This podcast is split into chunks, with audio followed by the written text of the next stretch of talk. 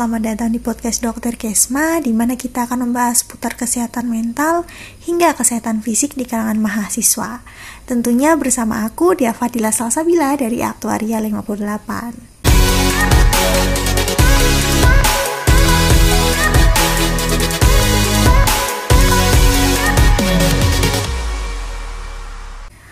Oke sahabat KM, nggak kerasa ya tinggal beberapa hari lagi kita bakal ngelaksanain ujian akhir semester. Nah, pastinya banyak banget di antara kita yang udah mulai ngedeadline.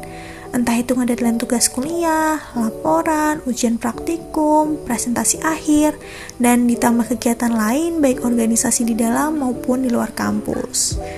Melihat banyaknya kegiatan yang kita lakuin akhir-akhir ini, pastinya berpengaruh juga buat fisik dan mental kita. Nah, pas banget nih, kali ini kita kedatangan narasumber keren yang akan sharing gimana sih cara untuk menjaga kesehatan mental di tengah persiapan UAS ini. Ini dia Kak Hasna Nadia, mahasiswa berprestasi Fakultas Ekonomi dan Manajemen yang pada saat MPKMB 58 juga menjadi MC. Wah, keren banget nih Kak Hasna. Ayo kita sapa dulu. Halo Kak Hasna. Halo Dea, halo teman-teman semua. Nah, mungkin boleh nih dari Kak Hasna bisa memperkenalkan diri lebih lanjut. Oke, okay. halo teman-teman semua, perkenalkan nama aku Hasna Nadia. Teman-teman bisa panggil aku Nana atau Hasna. Aku dari Fakultas Ekonomi dan Manajemen, tepatnya Departemen Manajemen Angkatan 56. Dan sekarang aku lagi menempuh di semester 6. Salam kenal semuanya. Wah, keren banget nih Kak Hasna. Lalu untuk sekarang kesibukan dari Kak Hasna sendiri apa nih Kak? Oke, okay, kalau kesibukan aku akademik, aku kuliah tentunya ya, seperti teman-teman semua. Dan aku juga lagi ikut uh, salah satu international course namanya COIL bersama dengan PPIU Kamboja. Kalau untuk kesibukan non akademik, sekarang aku lagi ikut program magang merdeka MBKM di Telkom Indonesia. Dan ya um, kegiatan gak rutin itu aja sih MC atau moderator atau sharing sama teman-teman kayak sekarang. Gitu deh ya. Wah, berarti emang Kak Hasna nih udah aktif dari dulu ya, Kak? Iya. nah, dari semua kesibukan itu, gimana sih cara Kak Hasna buat membagi waktu antara belajar, kepanitiaan, dan juga organisasi? Yang pastinya semua kegiatan Kak Hasna tuh sibuk banget, tapi Kak Hasna tuh bisa meraih gelar mahasiswa berprestasi. Gimana sih Kak caranya? Jadi pertanyaan terkait gimana cara membagi waktu ini adalah salah satu pertanyaan yang sering banget ditanyain gitu ya. Aku pun dulu awal jadi mahasiswa baru pun bertanya-tanya soal itu. Sampai akhirnya ya dengan aku aktif sana sini, aku nemuin juga nih jawaban terkait dengan time management ini. Jadi, I think that time management is about how we manage focus on priority. Jadi, karena kita tahu ya teman-teman, waktu kan nggak bisa berubah ya. Akan selalu 24 jam. Dan yang kita bisa ubah adalah apa yang kita lakukan selama 24 jam itu. Nah, kalau aku pribadi ada beberapa hal sih yang aku lakukan untuk bisa melakukan manajemen fokus dan juga manajemen prioritas. Oke, aku bahas dari yang pertama dulu ya terkait dengan manage fokus. Yang aku lakukan tentunya aku tentunya pola hidup sehat ya, punya pola hidup yang sehat, makan teratur, tidur juga minimal 7 jam sehari gitu. Nah, ini juga mungkin yang kadang jadi masalah teman-teman tidurnya tuh kurang gitu ya senangnya begadang gitu kalau aku pribadi, walaupun banyak orang yang bilang gitu ya, kalau orang jenius tuh tidur lebih sedikit daripada orang lain, tapi emang faktanya ya banyak penelitian juga teman-teman yang membuktikan kalau begadang itu berdampak nih buat kondisi fisik dan mental kita. Makanya Bang Roma Irhama juga bilang ya deh ya, kalau begadang jangan begadang gitu. Kemudian juga untuk bisa manage fokus ya uh, selesaikan pekerjaan satu persatu. Jangan ambil pusing satu dan lain hal gitu ya. Kalau ikut organisasi, ya cukup komitmen di satu organisasi dulu aja gitu. Kalau memang mampunya um, di satu organisasi lebih dahulu gitu sih deh ya. Kemudian yang kedua terkait dengan manajemen prioritas, aku sih umumnya pakai yang matrix yang sudah familiar ya deh ya. Ada namanya Eisenhower matrix atau kita biasa sebutnya matrix prioritas juga. ada beberapa kuadran tuh mulai dari kuadran penting dan mendesak, kemudian kuadran dua tuh penting tapi tidak mendesak, kuadran tiga mendesak tapi tidak penting, kemudian kuadran empat juga ada tidak mendesak dan tidak penting. Nah, kuadran matriks ini nih yang aku jadikan acuan untuk bisa aku manage prioritas kesibukan yang aku punya.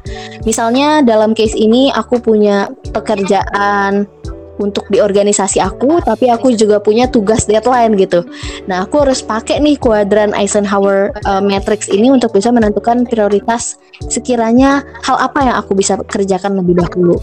Gitu sih kira-kira deh yang aku lakukan untuk bisa memanage waktu nih. Jadi mainnya itu bukan gimana kita bisa manajemen waktu, tapi gimana kita bisa manajemen fokus dan prioritas yang kita miliki. Gitu deh ya. Berarti memang pada dasarnya kita harus mengetahui prioritas kita yang mana gitu ya kak. Sangat inspiratif sekali, sangat menginspirasi juga buat aku sebagai mahasiswa angkatan 58 yang baru mau masuk departemen. Semoga teman-teman yang mendengarkan podcast ini juga bisa terinspirasi dari apa yang diceritakan oleh Kak Hasna ya Nah, seperti yang aku bicarakan di awal tadi, pastinya banyak banget tugas-tugas mendekati UAS seperti saat ini gitu kak. Dari Kak Hasna sendiri, ada nggak sih tips and trick agar semua tugas-tugas tuh dapat terselesaikan tepat waktu dan pastinya memiliki waktu yang cukup untuk belajar UAS? Oke, okay. okay. untuk manage nih gimana bisa um, lebih ini ya lebih ngejar deadline gitu ya. Kadang untuk bisa mengejar deadline itu masalahnya adalah di diri kita sendiri iya nggak sih deh? Bener banget nih kak, biasanya kalau belum deket deadline belum dikerjain. Iya betul deh, bener banget. Jadi kadang masalahnya ini nih teman-teman Ngulur-ngulur waktu gitu ya. Kalau aku pribadi kebetulan memang aku bukan tipikal yang procrastinator gitu ya yang suka menunda-nunda sesuatu. Jadi aku selalu pakai to-do list nih, deh untuk bisa lebih termotivasi mengerjakan apa yang aku kerjakan. Karena um, dengan lihat to-do list ini kita bisa lebih paham nih kira-kira apa sih yang harus kita kerjakan hari ini bisa lebih motivasi juga untuk bisa segera menyelesaikan tugas-tugas kita gitu. Kalau aku biasanya pakai aplikasi Samsung Notes yang ada di HP aku. Jadi kalau tugas sudah selesai, aku tinggal checklist tuh. Wah rasanya satisfying banget gitu ya kalau tugas tuh udah terchecklist. Itu sih yang aku lakukan supaya uh, nggak jadi deadlineer gitu ya. Nah, tapi main problem selain dari penunda-nundaan itu adalah kadang um, rasa jenuh kita, rasa males kita gitu ya. Jadi ngerjain tugas dikit, terus teralih scrolling TikTok, scrolling Instagram gitu ya. Aku pribadi sebenarnya pun kadang juga seperti itu teman-teman terdistraksi juga gitu ya dari apa yang aku kerjakan. Nah kalau aku biasanya itu pakai salah satu teknik namanya teknik Pomodoro. Teknik ini yang aku pakai biasanya untuk bisa menyelesaikan permasalahan distraksi yang aku punya ketika mengerjakan sesuatu. Teknik Pomodoro ini adalah teknik manajemen untuk kita bisa konsisten mengerjakan sesuatu. Caranya, pertama teman-teman set target nih, apa yang pengen teman-teman lakuin, satu aja, satu tugas yang pengen teman-teman lakuin. Misalnya pengen ngerjain laprak gitu ya laporan praktikum mata kuliah A gitu. Udah saya target satu tugas itu. terus teman-teman set timer di HP teman-teman selama 25 menit untuk mengerjakan. No HP no buka-buka yang lain gitu ya. Jangan buka Netflix dulu jangan buka Twitter dulu gitu ya. Pas di laptop. Kemudian selama 25 menit itu mengerjakan setelah selesai 25 menit gitu ya timernya bunyi istirahat 5 menit. Terus ulang lagi 25 menit sampai 4 kali siklus baru tuh teman-teman bisa ambil waktu istirahat yang lebih panjang. Dan kalau sudah selesai tugasnya jangan lupa untuk kasih self reward juga nih buat diri teman-teman. Bagi apresiasi kalau teman-teman sudah achieve target yang ingin teman-teman capai saat itu. Itu sih deh kalau yang biasanya aku lakukan untuk bisa mengejar tugas deadline gitu. Untuk uh, bisa uh, menyelesaikan segera tugas-tugas akhir menjelang UAS supaya nanti UASnya bisa lebih tenang. Gitu sih deh. Nah gitu teman-teman. Mungkin bisa ditiru ya dari kebiasaannya Kasna Jangan lupa buat to-do list apa yang mau dikerjain hari ini.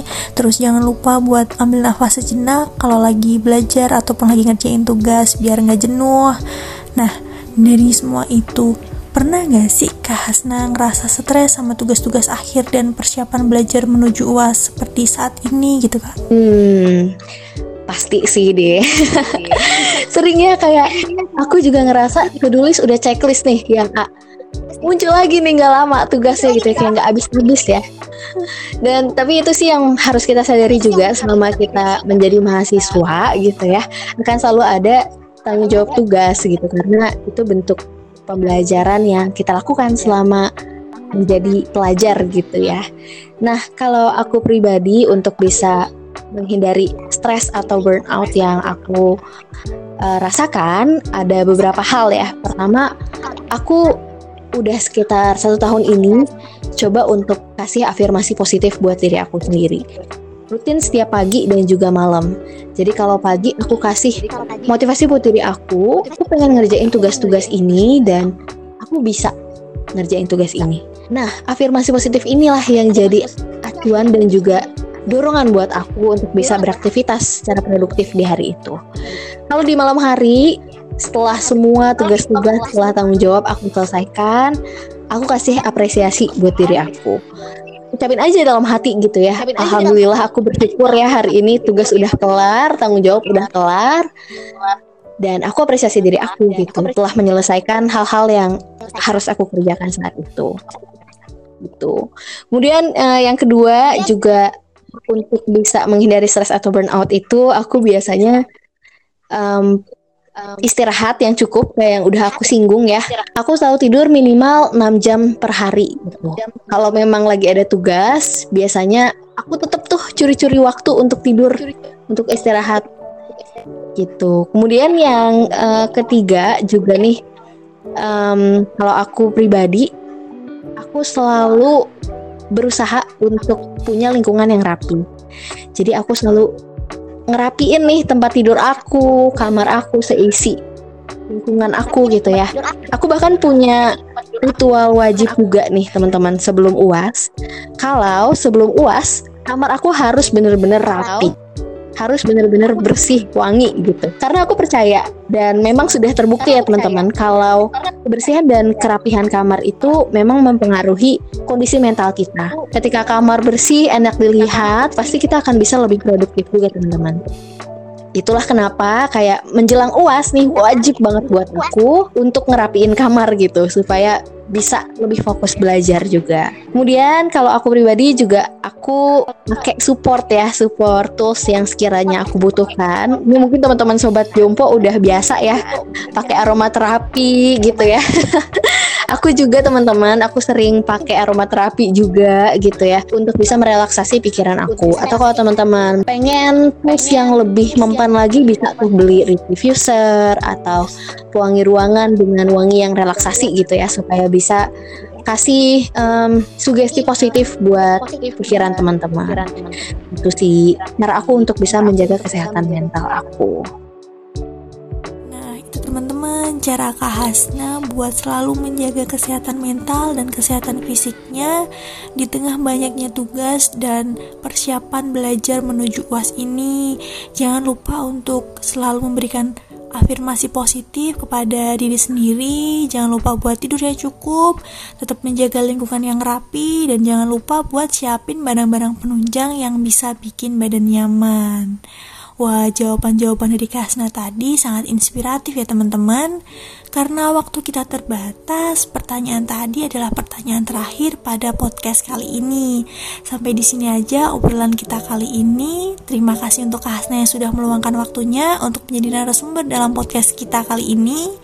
Cukup sekian bahasan kita kali ini. Pesan dari aku, jangan lupa untuk selalu menjaga kesehatan, bukan hanya kesehatan fisik, tetapi juga kesehatan mental.